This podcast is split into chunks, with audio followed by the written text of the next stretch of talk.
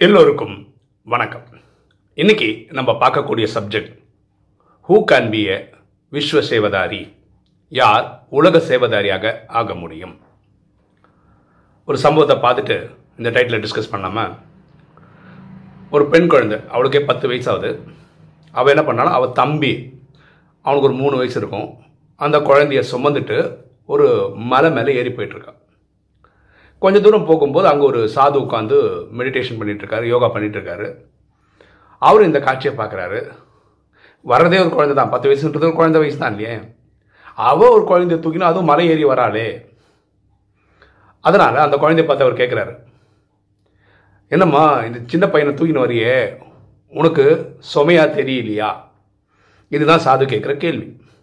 அதுக்கு அந்த குழந்தை சொல்கிற பதில் இது என்னோட தம்பி அப்படின்னு சொல்கிறான் அப்போ சாது கேட்குறாரு நான் இந்த குழந்தைக்கு உனக்கு என்ன உறவுன்னு நான் கேட்கலம்மா உனக்கு இந்த வெயிட்டை தூக்குறது குழந்தைய தூக்குறது இருக்கு இல்லையா? அந்த பாரம் தானே அது எப்படி இருந்தாலும் அது சுமையாக தெரியலையா? இதுதான் என் கேள்வி. அப்படின்னு அந்த சாது திருப்பியும் கேட்குறாரு அந்த பொண்ணு திரும்ப இதான் பதில் சொல்கிறான் இது என் தம்பி. உடனே சாது சொல்கிறாரு இல்லை இல்லை நீ சொல்கிறது புரிஞ்சிச்சு. அக்கா தம்பி நீங்கள் ரெண்டு பேரும் உனக்கு என்ன ஒரு பத்து வயசு இருக்கலாம். இவனுக்கு ஒரு மூணு நாலு வயசு இருக்கலாம். ஸோ இவனை தூக்கின்னு போகிறது வந்து அதுவும் சாதாரண ரோட்டில் நடந்து போகிறது வேறு இந்த மாதிரி மலை ஏறி போகிறதுன்றது வேற. அப்படி இருக்கும்போதும் நீ இப்படி தூக்கிட்டு போறியே? இது பாரமாக இல்லையான்னு தான் நான் கேட்குறேன் உங்கள் உறவு முறை என்னன்னு நான் கேட்கல அந்த பொண்ணு திரும்ப போய் சொல்கிறான் இவன் என் தம்பி. அதாவது இவன் என் தம்பியாக இருக்கிறதுனால எனக்கு பாரமாக தெரியல. இதுதான் அவள் கொடுக்குற பதில். புரிதுங்களா? ஸோ நம்ம சொந்தம்னு நம்ம கொண்டாட ஆரம்பிக்கும் போது நமக்கு அந்த வலி தெரியறது கிடையாது. அந்த பொண்ணு சொன்ன பதில் பியூட்டிஃபுல்லான பதில். ஏன் தூக்கின்னு போக முடிஞ்சதுன்னா அது எங்கேருந்து அந்த சக்தி வந்ததுன்னா இது தன்னுடைய சொந்த சகோதரன்றதுனால தான் எனக்கு அந்த சக்தி வந்ததுன்றது தான் அவன் மறைமுகமாக இந்த பதிலை ஆன்சராக சொல்கிறான் இனி ஒரு சம்பவம் பார்ப்போமே. அது எல்லாருக்குமே நடந்திருக்கலாம். நம்ம ஒரு நாள் ஃபுல்லாக பயங்கரமாக டயர்டாக ஒர்க் பண்ணி அன்னைக்கு பார்த்து பொதுவாக பத்து மணிக்கு தான் படுப்போம்னு வச்சுக்கோங்களேன். ஒம்பது மணிக்கே படுக்க போயிட்டோம்னு வச்சுக்கோங்களேன். ஏன்னா அவ்வளோ டயர்டாக இருக்கும். அப்போது ஒரு அரை மணி நேரத்துலேயோ ஒரு ஒரு மணி நேரத்துலேயோ ஒரு ஃபோன் கால் வருது.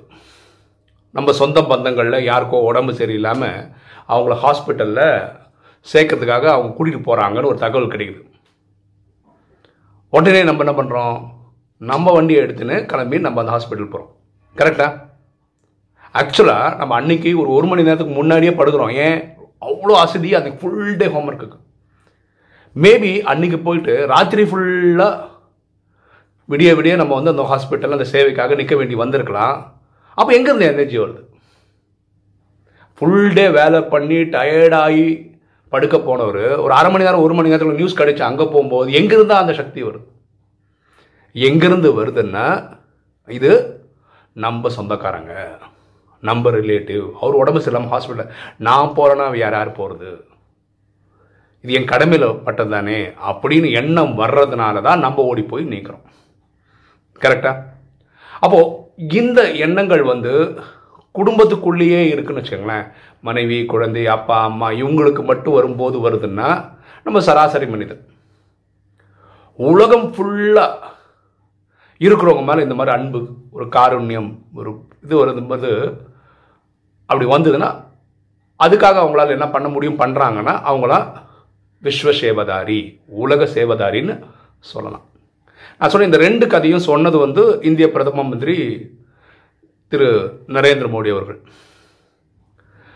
அவர் உங்களுக்கு தெரியும் ரெண்டு மூணு இது ரெண்டாவது டேர்ம் பிரைம் மினிஸ்டராக இருந்திருக்காரு. நிறைய வருஷம் நிறைய வாட்டி குஜராத்துக்கு சிஎம்மாக இருந்திருக்காரு. அவர் இன்றைக்கும் பதினெட்டு மணி நேரம் ஒர்க் பண்ணுறாரு இப்போ அவர் என்ன சொல்கிறாருன்னா நூற்றி முப்பது கோடி ஜனத்தொகை தான் இந்தியாவில் இருந்தாங்கன்னா இவங்க எல்லாம் என்னோட சகோதரர்கள். அப்போ எங்கேயாவது ஒரு இடத்துல இருக்கும்போது அவர் ஏன்னா அவர் இந்தியா ஃபுல்லாக அவரும் டூர் பண்ணிட்டு இருக்காரு எங்கேயாவது இருக்கும்போது வேற அசாமில் ஏதோ ப்ராப்ளம் கேட்டால் அவருக்கு அப்படியே வெளிக்குதுன்றார். என்னோட சகோதரனுக்கு ஏதோ பிரச்சனை உடனே ஒரு அசாம் போகிறார் உடனே அங்கே இருக்கும்போது கேரளாவில் ஏதோ ஒரு சம்பவம் இங்கே வராரு. அப்படி மாறி மாறி மாறி மாறி இடங்களுக்கு இடங்களுக்கு போயிட்டு இருக்காரு அப்போது அவர் மனுஷன்தான். அசதியின் காரணமாக உடல் அவ்வளோ ஒர்க் பண்ணி டயர்டாகி படுக்க போகும்போது இந்த மெசேஜ் வரும்போது உடம்பு ஒத்துழைக்க மாட்டேருந்து ஆனால் மனசு சொல்லுது போ போ போ. உடனே கிளம்பி போகிறேன் ஏன்னா நான் இந்தியாவை ஒரு குடும்பமாக பார்க்குறேன் இது அவர் சொன்னது. அதனால தான் அவர் பதினெட்டு மணி நேரம் இன்றைக்கும் ஒர்க் பண்ணுறார் பியூட்டி பாருங்களேன். இந்தியாவில் நிறைய பேர் அவரை திட்டுறாங்க. அவர் அதெல்லாம் கவலைப்படுறதே இல்லை. உலகத்திலேயே அதிகமாக திட்டு வாங்குறது யார்? அப்படின்னு பார்த்தீங்கன்னா இறைவன் தான். பாரபட்சம் இல்லாமல் எல்லாரும் திட்டுறோம். நம்மளும் திட்டிருக்கோம் சரியா? ஆனால் அவர் அவர் பண்ணுற உதவியை வந்து இந்த திட்டு காரணமாக வந்து பண்ணாமலாம் இல்லை. அவர் பண்ணிகிட்டே தான் இருக்கார். ஓகேவா? அப்போ விஸ்வ சேவதாரி ஆகணும்னா நமக்கு என்ன குவாலிட்டி வரணும்? நமக்கு என்ன குவாலிட்டி வரணும்னா ஃபஸ்ட் இந்த ராஜயோக நாலேஜ் புரிஞ்சுக்கணும். ராஜயோக நாலேஜ் என்ன சொல்லுதுன்னா நம்ம எல்லாருமே பூமியில் இன்னைக்கு எட்நூறு கோடி பேர் இருந்தோம் நம்ம எல்லாருமே ஆத்மா அவங்கவுங்களுக்கு கொடுக்கப்பட்ட உடலில் நடிச்சிட்ருக்கோம் இந்த ஆத்மாவுக்கு ஒரு அப்பா இருக்கார் அவர் பரமாத்மான்னு சொல்கிறோம் அவருடைய பேர் சிவன் உலகம் அவரை அல்லா ஜகவா காடுன்னு சொல்லுது. ஸோ அவர் அவர் நமக்கு அப்பா ஆகும்போது உலகத்தில் இருக்கிற எல்லா ஆத்மாக்களும் என்னுடைய சகோதரர்கள். அப்போது என்னோட சகோதரர்களுக்கு ஒரு வெளியின் வந்துரும்போது நான் ஏதாவது பண்ணி தான் ஆகணும். என்னோட சேவை நான் பண்ணி தான் ஆகணும். நான் பண்ணுவேன். ஏன்னா அவன் என் சகோதரன். எப்படி என் வீட்டில் ஒரு இது தோணும்போது அவன் பிளட் ரிலேஷன் அதனால் டக்குன்னு ஆசை பாசம் பற்று எல்லாம் வந்துடுது ஆனால் உலகத்தில் எல்லாருமே ஆத்மாபடி என்னுடைய சகோதரன். அப்படி தான் நம்மளால் பண்ண முடியுது உடனே பார்க்குறவங்க என்ன சொல்கிறாங்க எங்களுக்கு வந்து உங்களை மாதிரி யூடியூப்பில் பேசுகிறதுக்கோ யூடியூப்பில் வீடியோ போடுறதுக்கோ டெக்னாலஜியும் தெரியாது பேச்சு வராது. நாங்கள் எப்படி நாங்கள் விஸ்வ சேவதாரி ஆக முடியும்? யூடியூப்பில் பேசுறது மட்டும் வி- விஸ்வ சேவதாரி கிடையாது. தயவுசெய்து புரிஞ்சுக்கோங்க. ஆனால் எல்லாராலையும் பண்ண முடிஞ்ச ஒரு விஷயம் இருக்குது என்னென்னா ஒரு அமைதியாக ஒரு இடத்துல உட்காந்து ஆத்மாவின் தந்தை இறைவனை கனெக்ட் பண்ணி உலகத்தில் இருக்க எட்நூறு கோடி ஆத்மாக்களுக்கும் சுகம் சாந்தி செல்வம் மகிழ்ச்சி ஆரோக்கியம் கொடுப்பான்னு கனெக்ட் பண்ண முடியுமா? இருந்தால் இது வந்து உங்களுக்காக தோணும். ஒரு பதினஞ்சு நிமிஷம் முப்பது நிமிஷம் டெய்லி எட்நூறு கோடி ஆத்மாக்களுக்கும் தருவேன். அப்போது ஒரு கேள்வி வரும். நான் பண்ணுறேன்னு எனக்கும் பரமாத்மாவுக்கு தானே தெரியும் வேறு யாருக்குமே தெரியும். தெரிய வேண்டிய அவசியம் இல்லை. இது என் கடமை இல்லை. இப்போ என் அம்மா உடம்பு சரியில்லை நான் ஹாஸ்பிட்டலில் கூட்டு போகிறேன்னு வச்சுக்கோங்களேன். நான் ஊர் ஃபுல்லாக சொல்லணுமா என்ன? அம்மா உடம்பு சரியில்லை நான் ஹாஸ்பிட்டல் கூட்டு போயிட்டேன். இது என் கடமையில் வருது. நீங்கள் பாருங்களேன் பாரதத்தில் நிறைய சாதுக்கள் ரிஷிகள் சன்னியாசிகள் எல்லாருமே ஒரு எங்கெங்கேயாவது போய் காட்டிலலாம் உட்காந்து தபஸ் பண்ணுறாங்க அவங்க என்ன பண்ணுறாங்கன்னா இறைவன்ட்ட கனெக்ட் வாங்கி அந்த பாசிட்டிவ் வைப்ரேஷன் க்ரியேட் பண்ணி வைக்கிறாங்க. இன்றைக்கி கூட சில பேர் அவங்க காலம் முடிச்சு போயிட்டாங்க. அவங்க மடங்களுக்கு உலகம் ஃபுல்லாக மக்கள் வந்து போயிட்டுருக்காங்க. ஏன்? அவங்க அந்த மாதிரி ஒரு வைப்ரேஷன் க்ரியேட் பண்ணி வச்சுட்டு போயிருக்காங்க. சரியா?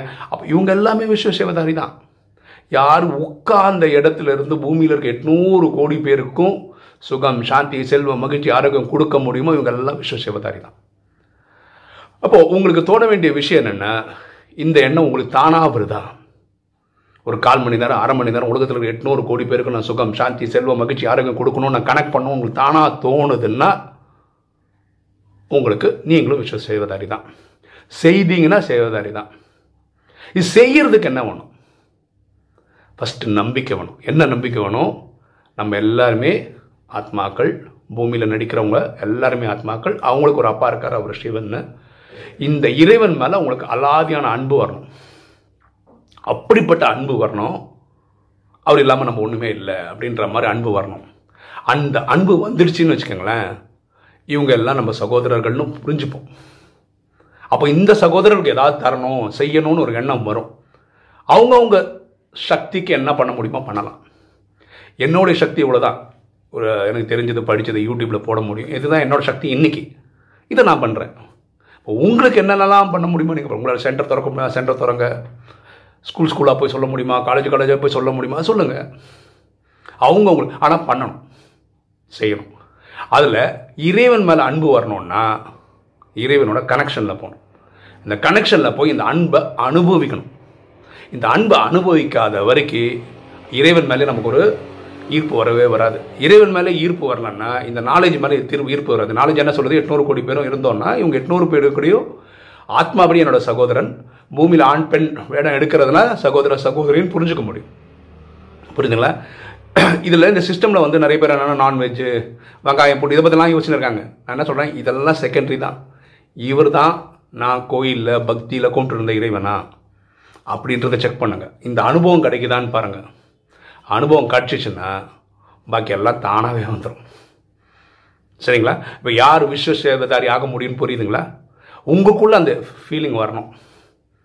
அவங்க விஸ்வ சேவதாரி ஓகே இன்றைக்கி வீடியோ உங்களுக்கு பிடிச்சிருக்கும்னு நினைக்கிறேன். பிடிச்சவங்க லைக் பண்ணுங்கள் சப்ஸ்கிரைப் பண்ணுங்கள் ஃப்ரெண்ட்ஸ் சொல்லுங்கள் ஷேர் பண்ணுங்கள் கமெண்ட்ஸ் போடுங்க. தேங்க்யூ